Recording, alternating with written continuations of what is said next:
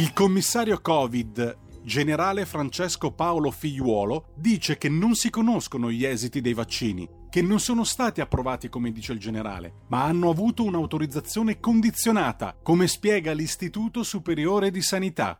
Mai nella storia dell'uomo era stato, eh, si era riusciti a, a produrre in così poco tempo un vaccino contro una terribile pandemia, ma soprattutto si è iniettato in pochissimo tempo decine di milioni di dosi di, di vaccini, senza saperne chiaramente l'esito, se non quello sperimentale che ha portato il vaccino a essere approvato dalla comunità scientifica e dalle agenzie regolatorie.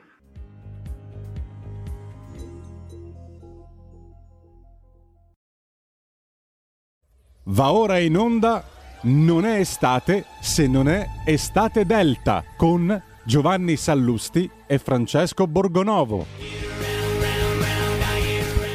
Radio RPL, vediamo già inquadrati Francesco Borgonovo e Giovanni Sallusti per parlare con loro 02 66 20 35 29, inviate da subito anche i vostri Whatsapp al 346 642 7756. Buona estate Delta a voi due.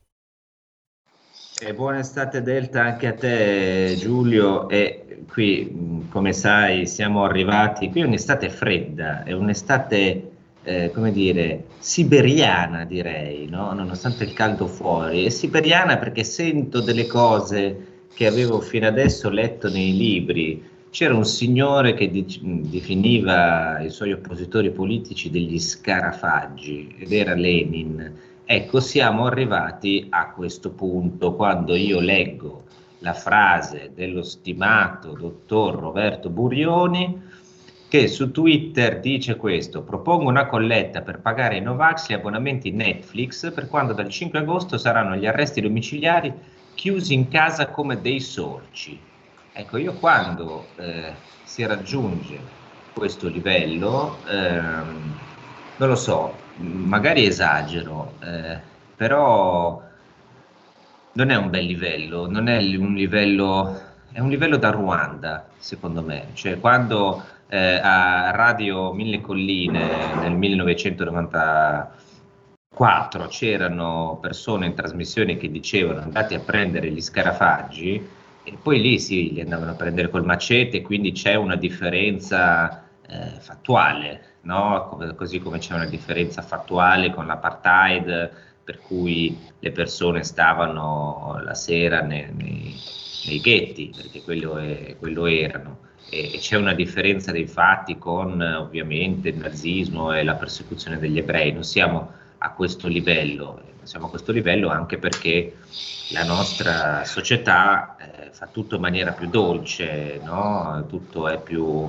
più soft, eh, però i toni sono quelli, Giovanni. Non lo so, io sono allibito, adesso faccio fatica anche a scherzarci su queste cose perché non, mi danno il volto a stomaco. No, ti capisco e come dire, diciamo che più che benvenuti estate delta, ormai dovremmo dire benvenuti all'estate surreale. Eh, quando io lavoravo con Francesco, Francesco mi accusava di infilare l'aggettivo surreale in qualunque mio pezzo. Mm, e aveva ragione probabilmente, perché suona bene, ma in questo caso, ahimè, suona particolarmente bene, no? Perché ci facciamo ora per alleggerire. La cornice è quella, ahimè, mh, mm, diciamo con venature tragiche che ha dipinto Francesco, ma per alleggerire un minimo ci addentriamo in un'estate con le discoteche chiuse, perché ricordiamo, eh, ce, ce l'abbiamo insegnato RPL, no? che il discotecario è l'untore per eccellenza, quindi discoteche chiuse. Anche un po' l'unto, eh, eh per eccellenza. Unto, bisunto. Questo gel eh, sui capelli, queste cose. Sì, tendenzialmente beve male, no? beve dei cocktail eh, così, proprio esatto. fatti male. Molto zuccherati. Non, molto no, Sì, non, non, da capalbio, diciamo, no? da, da, robaccia, sovra, cocktail sovranisti, non so come dire. E, e un'estate anche con divieti, si iniziano a prevedere già tutti i criteri, ma no, eh, scusate, l'estate scorsa non c'erano i vaccini, quest'estate ci sono i vaccini, dovremmo, dico io, laicamente, da eh, come dire, da no Novax, perché io sono un no Novax, eh, eh, eh, laicamente dovrebbe essere un'estate più libera, non meno libera di quella dell'anno scorso, se no, ahimè, è un'estate surreale. Invece ti troverai presto o tardi a essere il no Novax, nel senso che alla nona dose forse ti rinnoveranno per l'ennesima volta il Green Pass, no? anche quello che peraltro come dire, ci sono anche delle persone, io voglio e non lo so, trovo che questa retorica sia poi anche quella solita no? del nemico orwelliano certo. davvero, cioè eh, sono, ci sono persone, non è che c'è bisogno di andare tanto lontano, Lorenzo Castellani che è uno stimato studioso, autore di libri, collaboratore di giornali, persona eh, che è difficile, impossibile ricondurre all'ambito diciamo populista o sovranista che eh, ha avuto il Covid e sta raccontando da giorni, adesso cercheremo anche di averlo qui, eh, sta raccontando da giorni su, su, Twitter l'odissea che deve fare per ottenere il Green Pass eh, da persona che ha già fatto il Covid, chiamando numeri verdi in giro eh, per l'Italia. Ecco, una persona del genere eh, non è un Novax, è un... No, anzi. È, è, è, il contrario. Eppure, eppure fa fatica ad avere il Green Pass e anche lui, come un sorcio, no? come dice Burrioni, eh, dovrà, insomma, avere, avrà delle conseguenze sulla, sulla, sua vita. Io quello che non riesco a, a, capire, Giovanni, poi dopo sentiremo anche il nostro ospite, è, è anche il modo in cui Draghi ieri si è espresso, cioè io credo che alzare i toni in questa maniera non vada bene, sicuramente vengono alzati, si leggono delle cose su Twitter anche da, figuriamoci, che contro i vaccini, per carità, si leggono cose abominevoli da una parte e dall'altra e secondo me anche cose non vere. Cioè il punto è mantenere il, l'indipendenza del pensiero. Qua non è eh, una cosa tipo stiamo con, né con lo Stato né con le BR, né, non, non, è così, cioè, non è che c'è da fare una scelta ideologica, tu sei pro o contro i vaccini, c'è da guardare i dati e da fare dei ragionamenti sui dati.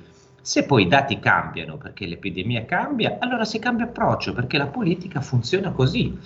A un quadro mutato muti l'approccio. Non devi avere eh, l'approccio ideologico, ma se tu mi dici in conferenza stampa che eh, i Novax fanno morire la gente, beh, io credo che sia un po' eccessivo. No, è anche controproducente da un punto di vista comunicativo, no? perché se il tuo intento legittimo e per me anche giusto è di eh, persuadere, far passare il messaggio, diciamo, pro vaccino. E eh beh, questa è proprio l'antitesi di quello che devi fare, no? questo terrorismo. Io credo, eh, sottopongo questa così, idea anche ai nostri ascoltatori, credo che Draghi, che, di cui non invidio la posizione perché mh, come dire, presiede un governo che va da Speranza a Salvini, quindi non è semplicissimo trovare sempre la quadra, credo che Draghi abbia fatto una scelta no? sull'economia da sponda al centrodestra. E questa è una cosa di cui ovviamente io sono molto contento. E sulla gestione sanitaria, gli altri, diciamo, ecco, beh, così. Eh, scusa, è vero, il termine filosofico era questo. Eh, era scusa, proprio questo, era... quello scientifico, diciamo, qualche, eh, visto che non posso, non è che posso governare proprio be- sempre bene, perché sennò poi la gente si abitua. Mi sbizzarrisco. No, si, abitua ogni tanto qualche, qualche cagata devo fare e quindi chi la facciamo fare? Chi, chi è che posso chiedere, a chi posso chiedere per fare una scemenza al governo? Vediamo, vediamo speranza. C'è lì, ma perfetto, perfetto, meglio di così. Senti, guarda, facciamo, facciamo così, mandiamo il pezzo di, di, oggi, poi sentiamo anche il nostro ospite, dai, così chiediamo anche lui un parere autorevole prima che insomma, la nave affondi e i sorci scappino a vedere Netflix assieme a Burioni.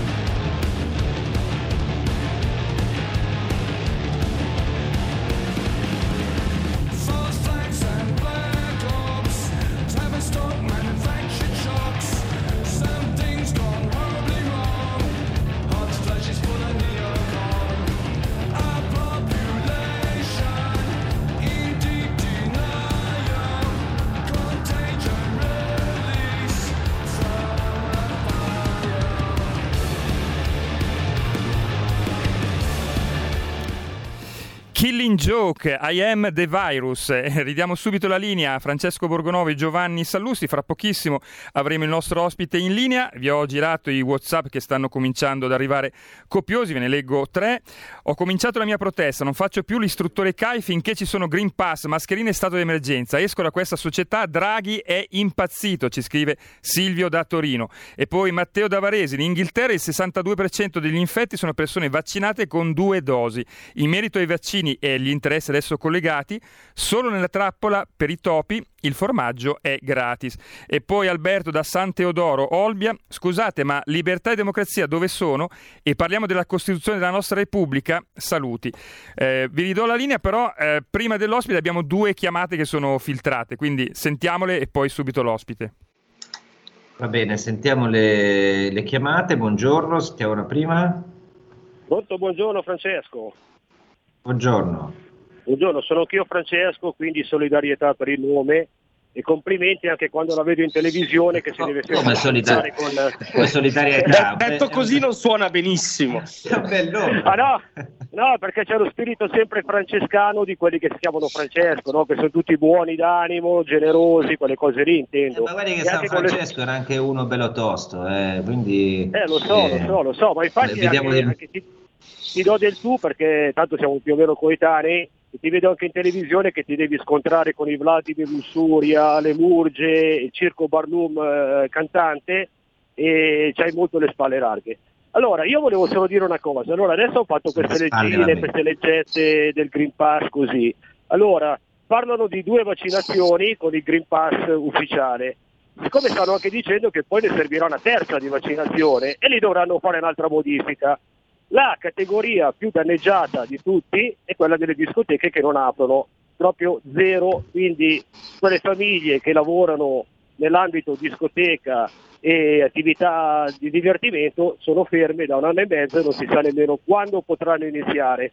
Io avevo fatto una mia idea che era quella del tampone, quando arrivi al locale praticamente per chi ha due vaccinazioni il tampone è gratuito, però comunque serve di più il tampone che non il Green Pass, perché anche ieri Borghi Aquilini diceva che ha fatto un concerto di mille persone, 100 positivi. Ringrazio l'ascoltatore, chiedo a tutti di contenersi. L'ultima chiamata, prego. Pronto? Pronto? Sì, sì, sì pronto, pronto, pronto ci siamo, prego, prego. Ah, buongiorno Borgonovo. Senta, una domanda mi è venuto in mente ieri, nessuno ci ha pensato. Lo volevo gentilmente sapere, magari qualcuno, qualche costituzionalista, non so, vicino alla Lega, se può dare una risposta.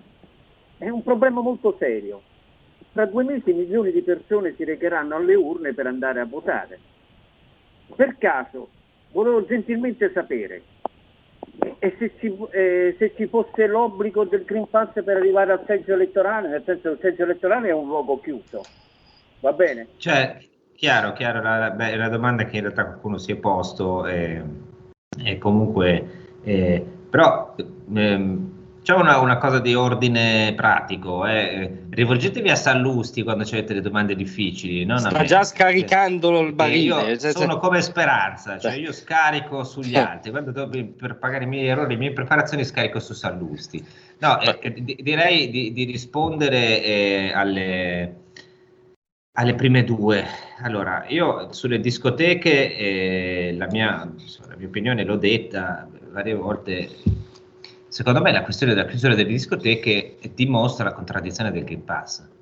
Cioè, se tu fai il tampone, perché non aprono le discoteche nemmeno con il tampone far entrare positivi? Perché eh, le persone che hanno tampone negativo? Perché eh, hanno timore che le persone si contagino quindi se tu con il Green Pass non puoi entrare in discoteca perché puoi contagiare, che tu abbia fatto il tampone o che tu abbia eh, due dosi di vaccino, significa che puoi contagiare anche con il vaccino fatto. Le probabilità che tu lo faccia sono probabilmente minori, molto minori e sicuramente eh, gli effetti collaterali della malattia, diciamo così, gli effetti della malattia non quelli collaterali, gli effetti della malattia sono molto ridotti, però puoi contagiare. Ed è il motivo per cui se noi non cambiamo approccio, cioè noi siamo ancora qua a misurare l'R con T, stamattina a dire 1,26. Era di nuovo su tutte le prime pagine, eh? eh ma, eh, E questo è il problema, Giovanni, secondo me. Cioè, eh, ci viene detto, guardate che il Green Pass serve perché così poi si riapre. Ma non è vero. Non è vero, cioè tu finché continui a contare i contagi, l'RT, continui a dire che quella è una cosa rilevante, che bisogna arrivare a contagi zero, cosa a cui non si arriverà secondo me mai. Ma non si arriva mai neanche con l'influenza normale a contagi zero. Eh, e questo è il punto, quindi non serve a chiudere, non serve a riaprire, non serve a, a andare in sicurezza del motivo per cui non si riaprono le discoteche, perché se no eh, ci sono dei contagi, come ci sono persino sulla nave Queen Elizabeth, eh, dove sono saliti i fiori di marinai, tutti vaccinati, tutti sani, belli e forti, si sono contagiati in 100 queste sono le varianti. Fino adesso abbiamo visto che. Tra l'altro stanno tutti bene, quindi come esatto. giustamente dici tu, eh, eh se 100 marinai prendono un raffreddore, come dire, mi sembra ecco, una tragedia affrontabile, no? Eh, il punto è sempre quello, come la fai la malattia, non se hai lo stigma del malato o meno. E, e, questo, e questo, è il punto. E quanto alle altre dosi, eh, non lo so, sappiamo che il Green Pass è a tempo, che dura, mi pare, nove mesi, eh, cioè la distanza che si chiede, la distanza temporale che si chiede anche che ha già fatto il Covid, e quindi eh, Toccherà vedere come si evolverà la situazione. Per ora alcune istituzioni hanno escluso la terza dose, altri, eh, io credo che un richiamo prima o poi lo faranno fare, perché se viene fatto fare a chi ha avuto il Covid, quindi agli anticorpi, gli fanno fare una dose consigliata, credo che la terza dose si dovrà fare e lì si ricomincerà da capo. Quanto alle elezioni, beh, signori, se arrivassero a impedire a uno che non si è vaccinato di votare, è, è, drammatica solo la domanda, cioè la domanda già siamo fuori dal consesso civile. A questo punto chiudiamo, cioè, come dire, non avremo modo di parlarne in onda perché ci avranno chiuso, cioè, eh, siamo, siamo a, a, questi, a, questi, livelli. Voi, eh, intanto che noi aspettiamo il nostro ospite, prego Giulio di farci sapere. Abbiamo, eh, abbiamo l'ospite in linea, Francesco. Eccoci, allora diamo il benvenuto Giovanni presenta tu il nostro ospite che insomma è già stato da noi, ma è giusto è... ogni volta ripresentarlo con tutti gli onori, visto che ha scritto anche un bel libro. Assolutamente, direi più di uno. Eh, è, è, già stato da noi e oggi sono nella bizzarra posizione di essere il moderato all'interno di un trio. Non mi era mai capitato, ma lo dico con, con grande stima diciamo, dell'ospite. Francesco, vabbè, mi tanta parentesi, ma dell'ospite. L'ospite è Eugenio Capozzi, che è professore di storia contemporanea all'Università di Napoli. Buongiorno Eugenio. Buongiorno, buongiorno Giovanni, buongiorno Francesco. Buongiorno, buongiorno. buongiorno. Poi non so che di, di quali eh, che, che, del trio, la prima volta che trovi in un trio e sei più moderato, non so che, che genere di terzetti tu partecipi, ma forse quello adesso se siamo io, liberali io devi lasciarmi la mia pratica. Ho capito, liberali, liberali, poi dopo sempre con come si dice il culo degli altri però va bene. Mi eh, dissocio, mi dissocio da, da, da, da questa è la tipica cosa italiana, no? Perché i liberali, poi quelli che vogliono tagliare lo Stato, dopo lavorano tutti per lo Stato. Cosa... Ma magari è che non mi chiamano, non mi chiamano. No, nel tuo caso no, invece sei qui a lavorare con, con noi che manco ti paghiamo, quindi è, è veramente liberale, nel eh. senso che tu lo stai facendo come donazione liberale. Esatto, ci regali, esatto. Ci regali il tuo lavoro. E, io ringrazio il professor Capozzi che sono molto contento di, di, di, avere qui. Lui tra l'altro è autore di libri eh, veramente interessanti che noi vi consigliamo perché io penso che questo momento dove il pensiero è così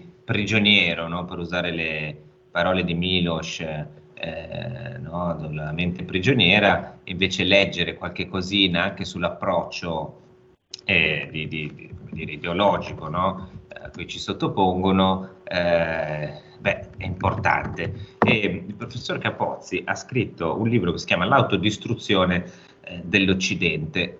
E io comincerei subito a chiedergli edito dai storici giubilei rignani. Consigliatissimo, consigliatissimo eh. e non mi ha pagato neanche Capozzi per dirlo, quindi è, è un consiglio quindi genuino. sei sempre qua gratis, eh, eh questo che, che, che interesse tu ne abbia, vabbè. Eh, comunque, sì, l'autodistruzione dell'Occidente, dall'umanesimo cristiano alla dittatura del relativismo, e qua però professore, a che punto siamo di questa scala no, de, de, della dittatura? Ecco, professore, la devo fermare solo due minuti per la pubblicità. Ah, ok, vabbè, è così. Eh, siamo arrivati. Io sono liberale, se arriva la pubblicità. pubblicità e mandiamo, mandiamo la pubblicità. Torniamo fra pochissimo.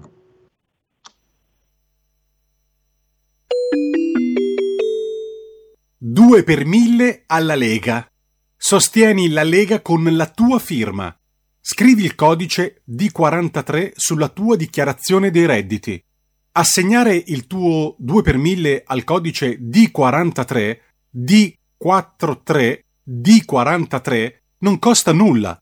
Aiutaci ad aiutarti. Il tuo supporto è prezioso. Ricorda, D43 per il tuo 2 per 1000 alla Lega di Salvini.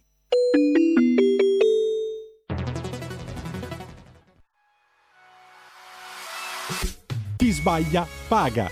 Ci metto la firma. Referendum giustizia. 1. Riforma del CSM. Stop allo strapotere delle correnti. 2. Responsabilità diretta dei magistrati. Più tutele per i cittadini. Chi sbaglia paga. 3. Equa valutazione dei magistrati. I magistrati non possono essere controllati solo da altri magistrati. 4. Separazione delle carriere dei magistrati. Stop alle porte girevoli per ruoli e funzioni. 5. Limiti agli abusi della custodia cautelare. Per una giustizia giusta è un equo processo per tutti. 6. Abolizione decreto Severino. Più tutele per sindaci e amministratori. Firma anche tu ai gazebo della Lega nelle piazze e in tutti i municipi d'Italia. Trovi tutte le informazioni sul sito legaonline.it. Chi sbaglia paga. Ci metto la firma. Referendum giustizia.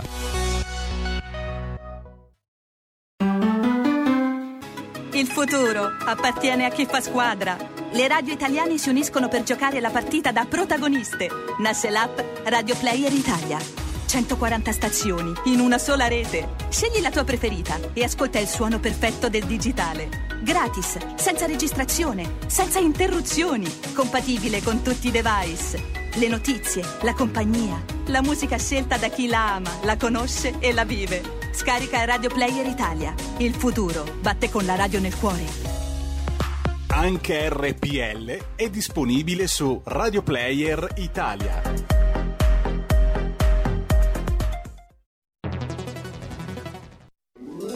Stai ascoltando RPL. La tua voce libera, senza filtri né censura. La tua radio.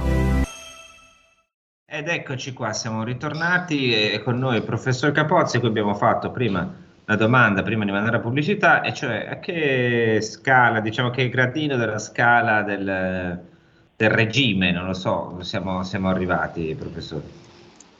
Eh, siamo abbastanza avanti. Sulla scala dell'autodistruzione dei valori occidentali ci stiamo mettendo veramente con impegno. Il regime sanitocratico, sanitario è un passo abbastanza decisivo in questo senso perché mi pare che eh, stia costruendo una società condannata alla decrescita infelice in cui l'impresa viene massacrata completamente, in cui si aboliscono eh, le, le, garanzie del, dell'uguaglianza dei diritti, e si, si, calpestano i fondamenti del costituzionalismo occidentale, si crea un'emergenza che si autoalimenta, un'emergenza perenne eh, e che praticamente porta una società a, chiudersi su se stessa, a guardare il proprio ombelico, a aspirare ad una eh, protezione totale, ad un rischio zero che non esiste e non può esistere, che nel resto del mondo infatti, eh, soprattutto nei continenti non occidentali, non viene assolutamente perseguito e quindi noi ci troveremo di fronte ad un'Europa e in parte anche a un'America che vanno eh, ripiegandosi su se stessi e continenti come l'Asia e l'Africa che continueranno a crescere con uno squilibrio sempre più insostenibile. Ecco, di fronte a... Eh, io sento un grosso rumore di fondo, non so se sono io o se, se abbiamo qualche problema con il collegamento eh, del professore, ma è bello della diretta. E, ehm, io mi chiedevo questo, cioè di fronte a eh, questa escalation del linguaggio, no? della cost- costruzione del nemico che così violenta, così eh, stigmatizzante, ma non siamo tornati un po' indietro, cioè alla, a una concezione, so, da roba di 30 anni fa, diciamo così. Beh, questa è una cosa, è un aspetto molto tipico dell'Italia all'interno dell'Occidente. C'è una eh, esplicita eh, violenza discriminatoria nella politica che mh, potremmo far rimontare alle ideologie novecentesche, fascista e comunista, a un modo di fare politica in cui la delegittimazione dell'avversario assume delle forme brutali e che poi è stata rinverdita profondamente dalla antipolitica di fine Novecento e, e inizio XXI secolo, il giustizialismo, eh, le forche, eh, appendere i nemici, buttare la chiave eh, del, della galera o cose di questo genere qui. E quindi siamo di fronte ad una fortissima tendenza alla, a una delegittimazione senza limiti che in altri paesi occidentali almeno non c'è. Su questa questione del, dell'emergenza sanitaria, che ripeto, si autoalimenta per portare ad un regime di medicalizzazione permanente, in altri paesi almeno si mantengono dei toni rispettosi della libertà individuale. Qui da noi eh, le frasi dette ieri da, da, da Draghi in conferenza stampa sono veramente qualcosa di, che fa cascare le braccia, anche perché a dirle non è eh, diciamo uno che sta prendendo il caffè al bancone del bar senza Green Pass, ma è uno che dovrebbe essere un intellettuale, una persona di altissimo livello culturale, dire quelle cose che sono palesemente false sono aggressive e violente eh, è una cosa che non fa bene assolutamente al dibattito, inietta delle tossine che sono molto peggio della proteina spike, diciamo.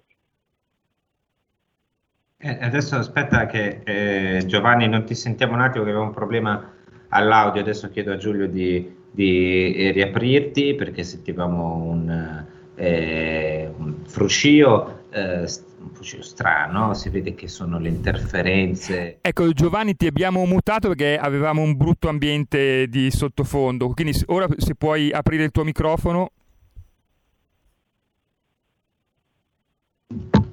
Ecco, adesso dovremmo sentirti, vediamo.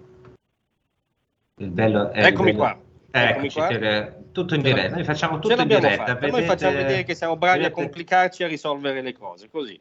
A differenza de, di speranza. Esatto, eh, prego, prego. Ti... No, professore, ehm, sviluppando, cioè rimanendo nella, nella metafora medica, no?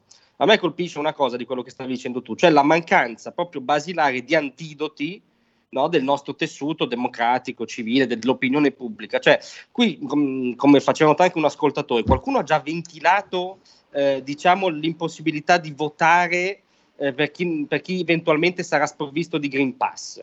Noi veniamo da un anno e mezzo dove abbiamo accettato limitazioni foglie alla libertà di circolazione, di impresa, perfino il coprifuoco, che in Italia non c'è mai stato né negli anni del terrorismo né negli anni bui della mafia, diciamo. Cioè, eh, come dire, io sono quasi, quasi, ci sono rimasto male per questa mancanza allucinante di antidoti, nello stesso paese che faceva retorica sulla Costituzione più bella del mondo. Allora, dove nasce culturalmente questa, questa nostra proprio mancanza degli strumenti basilari per contrastare eh, gli attacchi alla libertà? Guarda, io credo che eh, dobbiamo rimeditare profondamente la natura eh, liberale eh, della nostra cultura politica, eh, che ehm, in tutto l'Occidente sicuramente ha, mh, viene sfidata eh, in situazioni estreme in cui ritornano eh, sentimenti e ideologie che sembravano rimosse. In Italia forse la coltre del, della cultura liberal democratica è ancora più sottile che in altri paesi e io non, non vorrei eh, arrivare fino a questo punto, ma eh, in questi mesi spesso ho ripensato alla eh, definizione di Gobetti secondo cui il fascismo è l'autobiografia della nazione. Io da, però, però, da, scusi professore, da mi, Crociano, mi, mi, permetto di interrompere su questo perché esagerazione. Eh, ma devo dire che se aggiungiamo al fascismo anche il comunismo e se tornando indietro eh, mh, ci aggiungiamo anche un certo autoritarismo che stava alla base della fondazione dello Stato unitario italiano, fatto da delle piccole elite sostanzialmente con la forza, dobbiamo dire che c'è un elemento costrittivo nella cultura politica italiana di delegittimazione degli avversari che poi viene fuori nelle circostanze più disparate, basta pochissimo per farlo venire fuori. Eh, professore, però io mi permetto di, di, io quando sento richiamare il fascismo, sempre su queste cose, io però non sono molto d'accordo. Mi permetto di dire questo, cioè io non sono un liberale, proprio sono una cosa più lontana dai liberali che, che, che ci sia. Eh, però non fa parte della mia cultura politica insultare le persone, ridurre la, come diceva Leo Strauss, no, la reductio a Hitlerum di tutti gli avversari. Io credo che questo, ehm, e credo che sia anche po' fuorviante richiamare il fascismo che ehm, in fondo per caratteristiche de, del suo tempo, cose di questo genere, sì, stiamo forse eh, con le leggi razziali, ma grazie a Dio ancora non ci, non ci, siamo a quella cosa lì. A me sembra invece questa è una cosa proprio propriamente eh, sovietica o da DDR, cioè è una forma di controllo un po' diversa anche dai, dai totalitarismi che abbiamo vissuto in passato e di cui io continuo a pensare, nonostante Gentile e altri, eh, che, che, il fascismo non faccia parte. Cioè io credo che sia un po' fuorviante il paragone col fascismo e credo che invece sia proprio una deriva della, della cultura liberale, di questo liberalismo che poi diventa qualche cos'altro, forse il neoliberismo di cui parlano tanti, non lo so però ehm, mi sembra semplicistico, ecco, gliela dico come provocazione. Eh, guarda, il liberalismo eh, è fondamentalmente il costituzionalismo, cioè è una cultura dei limiti al potere in nome di alcune sfere intangibili della libertà individuale. Questo si è consolidato, in questo senso si è consolidato nella storia. Altra cosa è l'ideologia liberal, il progressismo, che è una forma di costruttivismo, è una forma di eh, gnosticismo politico che vuole la liberazione di tutto e tutti e che sfocia poi in quel fenomeno che, di cui abbiamo anche più volte parlato insieme, del politicamente corretto.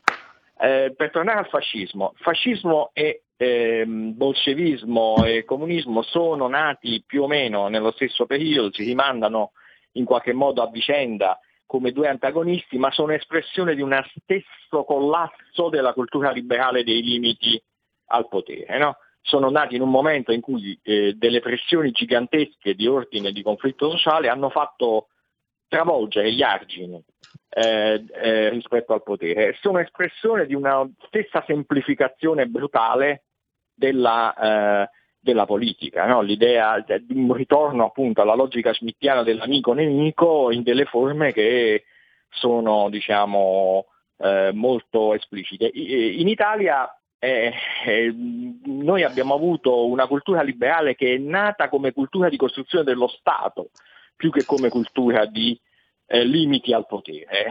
I liberali dice, erano quelli che dicevano bisogna fare lo Stato unitario a tutti i costi, bisog- anzi dicevano bisogna fare gli italiani. Quindi il liberalismo in Italia ha avuto un, un sovraccarico pedagogico, no? ortopedico, direbbe il mio amico Giovanni Orsina eh, di, di dover per forza correggere i difetti di un popolo. Questo noi adesso ce lo ritroviamo, quindi diciamo che questo tipo di liberalismo qui, eh, pedagogico, il fascismo e il comunismo hanno portato uh, un'indole politica degli italiani che è quella che ritroviamo oggi nelle dichiarazioni di Borioni, squadristiche oserei dire, diciamo, no? eh, che per quanto poco prestigioso e screditato sia il personaggio, però sono indicative di quello che è un clima che si respira.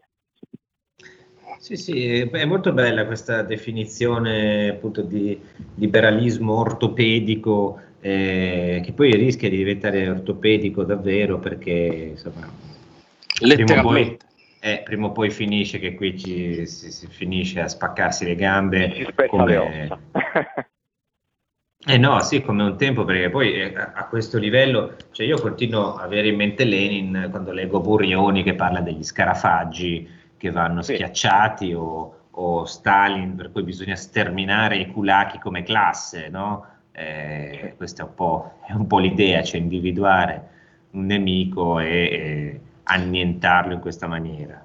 Eh, Beh, direi che i culacchi no, dell'ultimo anno e mezzo sono t- tanti piccoli e medi imprenditori della ristorazione, per esempio, no, della notte, come abbiamo detto. Del...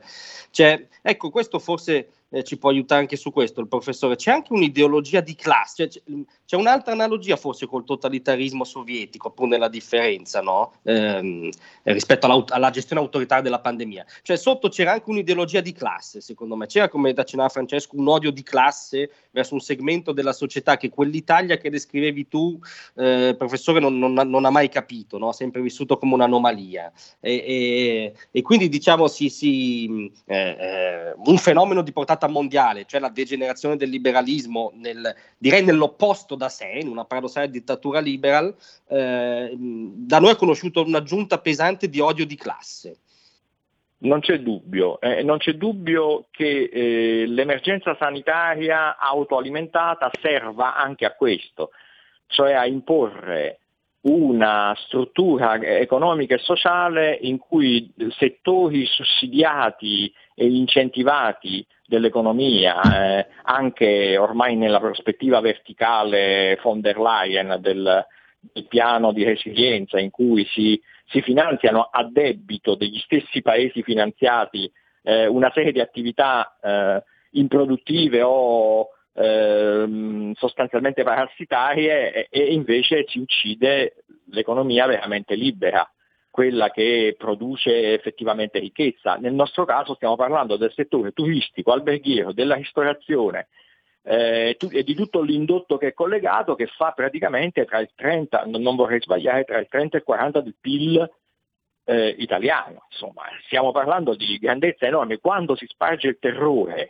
in un momento in cui l'emergenza sanitaria in quanto tale non esiste, in cui nessuno sta morendo di, di Covid, in cui eh, per tutta una fascia della popolazione che non è vaccinata ancora il Covid non, non ha conseguenze eh, particolarmente gravi, anzi non ne ha proprio. E, e, quelli diciamo, che sono in fascia di rischio sono quasi totalmente protetti. Creare il terrore in una situazione del genere significa volere dare una bastonata mortale a tutta questa parte dell'economia italiana che produce ricchezza vera, perché non è ricchezza assistita o che viene da, da, da incentivi e finanziamenti e che viene eh, di tutta una piccola e media impresa che viene asfaltata letteralmente. Ecco, io credo che questo, e mantengo insomma, la mia forse ideologia, sia poi un, un approdo quasi naturale del, non dell'ideologia libera, ma proprio del, del, liberalismo che a un certo punto deve finire in qualche maniera in queste forme qui. E continuo a pensare, a pensare questo, che alla fine sia, se, se, non è carico di valori all'interno, come diceva Bobbio, diventa una scatola vuota, purtroppo i valori che gli abbiamo caricato dentro sono quelli del mercato e quindi si fa quello che conviene in questo momento. Eh, Ma conviene. Magari, scusa, Posso? Prego, prego. Magari fossero quelli del mercato, intesi come creazione di, rice- di, di ricchezza autentica. Qui siamo invece dei valori del dirigismo totale, cioè si produce e si consuma quello che si decide dall'alto che bisogna produrre e consumare. Prendiamo il caso del green, l'alto green, dove c'è green c'è sempre una fregatura eh, la green economy. È la parolaccia della contemporaneità. L'abbiamo, l'abbiamo imparato. è il segno che vi stanno per fare qualcosa di brutto. Quando usano la parola green, attenzione. Pensa, vieni a cena al ristorante caso... green, le disse lei, e quindi finì malissimo. Queste sono, esatto. sono quelle cose a cui stare attenti, quindi state attenti da casa quando bisogna... vi propongono qualcosa di green, mh, mm, di fidare.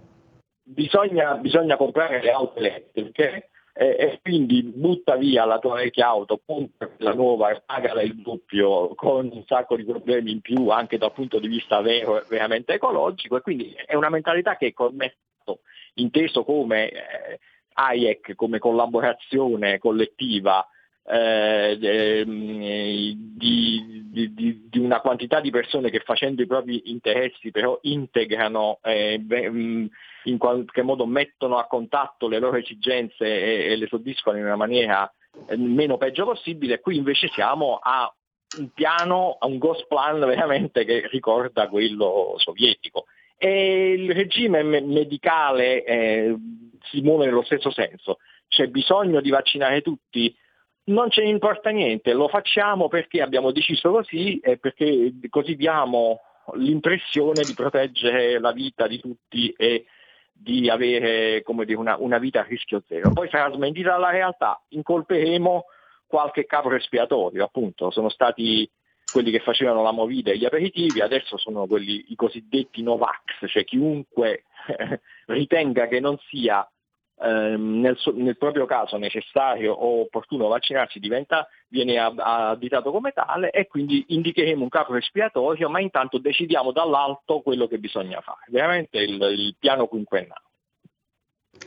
Eh, io ho sempre pensato in realtà che il mercato fosse poi quello, eh, decisioni dall'alto, che questa costruzione così che piaceva ad Hayek esista solo... È la, è la tua visione fuorviante del mercato. Esiste eh. sempre, ma eh, non è, guarda, il problema non è il mercato in sé, ma il mercato in te. In me, certo. spero che esca un, un, po' di più, io sono per la gratuità delle azioni e, non, e il pagamento, però queste sono mie idee di, come dire, an- no, ma non se non altro non alliberare. problematica. Eh. No? Sono... Però eh, per sviluppare, credo che eh, per dare un'immagine, diciamo, plastica no, del discorso che credo volesse fare il professore, ehm, cioè ci hanno indicato per un anno e mezzo gli aedi del pandemicamente corretto, no, che è un'evoluzione ulteriore del politicamente corretto che Capozzi ha sezionato alla grandissima in un altro libro, eh, ci hanno indicato per un anno e mezzo un modello, cioè la Cina.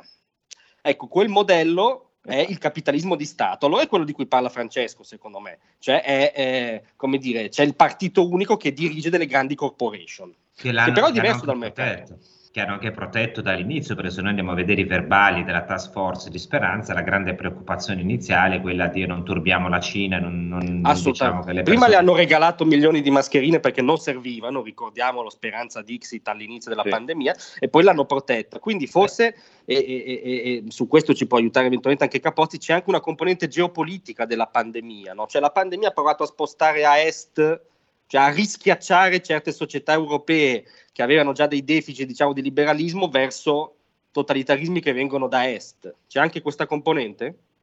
Io credo che ci sia eh, un modello eh, di dirigismo continentale eh, che, che, viene espresso nella maniera più sintetica proprio dalla figura della Ursula von der Leyen, che in qualche modo è un allontanarsi dal modello liberale e un avvicinarsi di fatto al modello cinese. Eh, eh, poi da un punto di vista puramente di alleanze, diciamo che dopo un momento di sbandamento da, degli Stati Uniti è arrivato un richiamo all'ordine, alcuni paesi europei, tra cui l'Italia, che avevano avuto un'infatuazione eh, cinese, sono stati un po' tirati per, per la collottola, no? sono stati tirati indietro però dal punto di vista del modello sociale e politico eh, di controllo totale noi ci siamo avvicinati a quello. Mm, con la differenza che quello comunque è un modello basato sulla crescita, perché ci, è, è, basato comunque su... Sì, quello comunque certo... funziona meglio, sia sulla, su, sulla, crescita sia sulla combattimento, come dire, la, la risposta alla pandemia, anche perché essendo una dittatura fanno po' prima, cioè, ma anche noi, noi no. sappiamo solo il brutto delle cose. Siamo la parodia ci... dell'originale. A noi ci piace così, noi imitiamo le cose e prendiamo solo la, la, parte, la parte, brutta, cioè prendiamo la dittatura ma non l'efficienza, solo la rottura di balle. Delle, delle cose... Perdonatemi, eh. che in Cina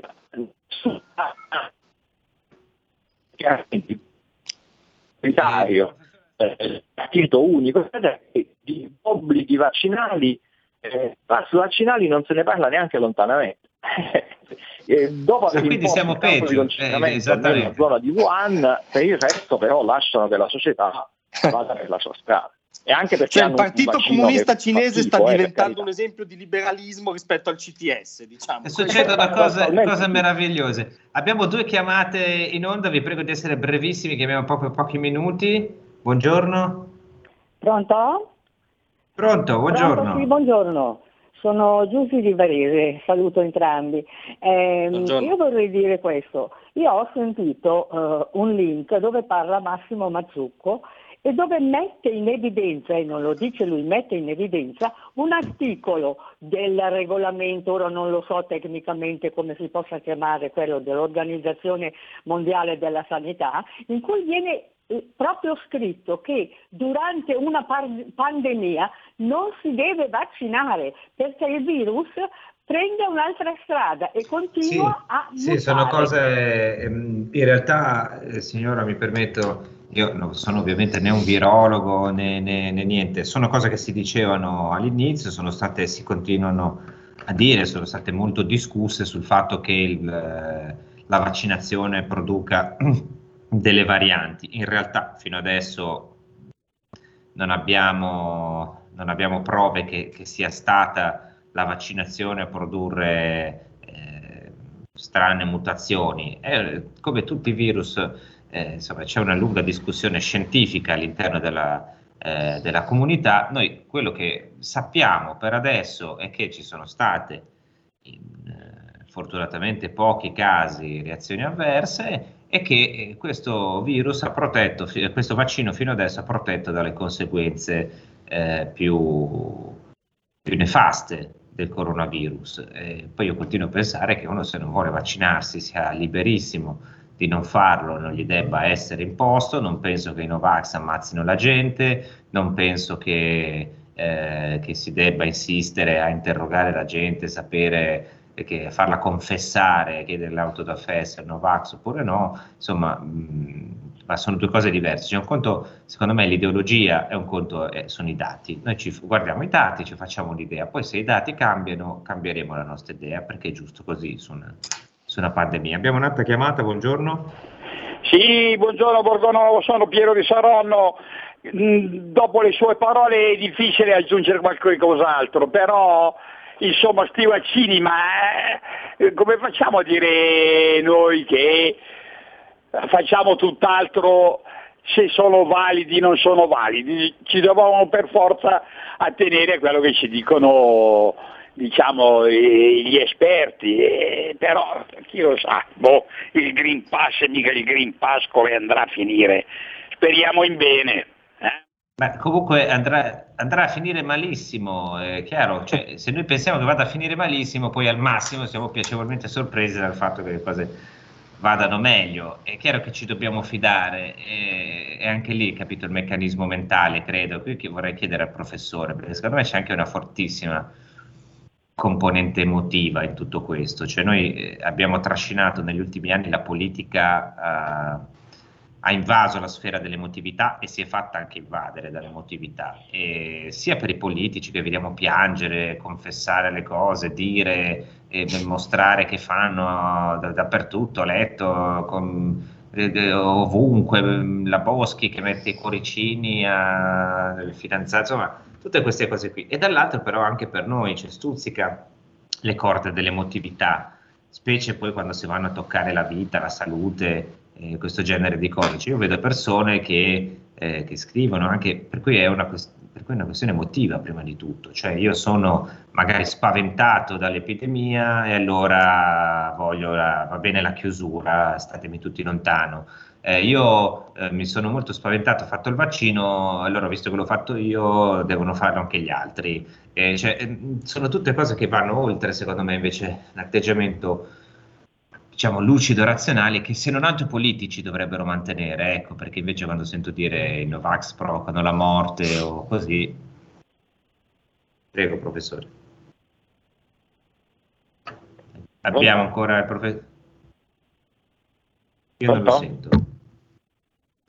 Eh, al momento non, non, è collegato, deve essere caduto, lo richiamiamo. Abbiamo, Abbiamo, no, speriamo no, no, caduto lui no. no ecco, ce l'abbiamo, eh, Francesco, ce l'abbiamo, ce l'abbiamo. Cioè, temevamo sì. fosse che ci aveva detto Carnelli che, che, che era caduto, ma invece no, è, è, tornato fra noi il professor Capozzi. Eh, eh, non so se ha sentito la domanda. Sull'emotività ho capito male. Sì, sì, sì, sì esattamente, esattamente. Sì, eh, chiaramente qui siamo di fronte a una, come dicevo prima, una semplificazione molto brutale eh, c'è una parte della società ormai talmente fragile da chiedere una protezione totale e eh, c'è un potere mh, mm, sempre più accentrato e con sempre meno contraddittorio che, vu, che vu, offre dei simboli di protezione totale, che sono simboli perché non è una protezione. Dire ti do il Green Pass così sei sicuro di non contagiarti, è chiaramente una bugia perché si sa benissimo che anche, con, anche i, i vaccinati possono contagiare, quindi tu starai comunque all'interno di una situazione di insicurezza e per giunta con dei criteri per i quali basta pochissimo per far scattare di nuovo delle chiusure e quindi questo Green Pass che ti viene offerto come passaporto per la libertà sarà, eh, diventerà inutile eh, perché si chiuderà di nuovo tutto. Quindi insomma è, è veramente un, una flebile promessa di protezione totale, ma che eh, c'è tanta gente che la, la, beve come se fosse una pozione miracolosa. E allora noi siamo arrivati quasi alla conclusione, c'è un Whatsapp eh, che dice ma dove sono i dati per dire che i vaccini funzionano? Eh, beh, eh, intanto bisogna capire cosa intendiamo per funzionare, cioè, abbiamo capito esatto. che non, è, eh, non servono a eliminare i contagi perché i contagi ci sono lo stesso quello che io vedo dai dati, e i dati sono i numeri di persone ricoverate in terapia intensiva o morte e, rispetto al numero dei contagiati. Mesi fa eravamo a, a livelli molto molto molto più alti, oggi no. Uno dice vabbè perché c'è l'estate, ma in realtà il trend è cominciato prima, quindi non è dovuto necessariamente solo alla, alla bella stagione e io mi baso su questo, vedo che da quando c'è una percentuale consistente di popolazione vaccinata, allora ci sono questi effetti. Se nei prossimi mesi sarò smentito, cioè non, se tutti vaccinati, la gente riprenderà a, a star male in quella maniera lì, avremo la prova che i vaccini funzionano, per ora eh, c'è una, diciamo, una fortissima... Eh, probabilità, c'è una coincidenza molto singolare e dopodiché dire che il vaccino è, è, è come dire, la panacea perché elimina la possibilità di contagio è semplicemente falso. Allora, se è una protezione contro le conseguenze nefaste, presentiamola così, non come il santo graal. Che poi, come hai detto tu, Francesco, in apertura di trasmissione, è il vero tema, cioè il tema sono ricoverati, terapie intensive e decessi. Eh, eh, no? Quindi se, se, c'è questa coincidenza, diciamo, ecco, ben venga, perché il resto sono dati certo. ci, su, con cui ci sommergono, ma che non, non sono essenziali. Ecco. Esattamente, allora noi siamo arrivati verso la fine, anzi siamo proprio arrivati alla fine, ci scrive questo perché l'anno scorso, vabbè, eh, questo abbiamo aperto un capitolo, ne parleremo poi, però eh, i dati ci sono online, se volete ne discutiamo la prossima volta, guardateli, ne parliamo tranquillamente perché qui si parla di tutto, c'è un uh, ascoltatore che ci scrive cosa vi ha fatto di male la lancia delta, assolutamente niente, anzi noi siamo favorevolissimi alla lancia delta che è anche un po' tamarra quindi noi che siamo e quindi ci piace noi ci piace perché noi, noi, noi ignorantoni di destra. Ah, ci piace ci piace. Allora io ringrazio il professor Capozzi vi ricordo l'autodistruzione dell'Occidente dall'umanismo, dall'umanesimo cristiano alla dittatura del relativismo giubilei reniani costa anche poco. Leggetevelo portatevelo in vacanze spiaggia dove volete mentre prendete il sole mentre siete in albergo Grazie al collega Sallusti e a Carnelli, grazie a tutti voi, noi ci risentiamo venerdì prossimo. Ciao a tutti. Grazie, arrivederci. Avete ascoltato Estate Delta.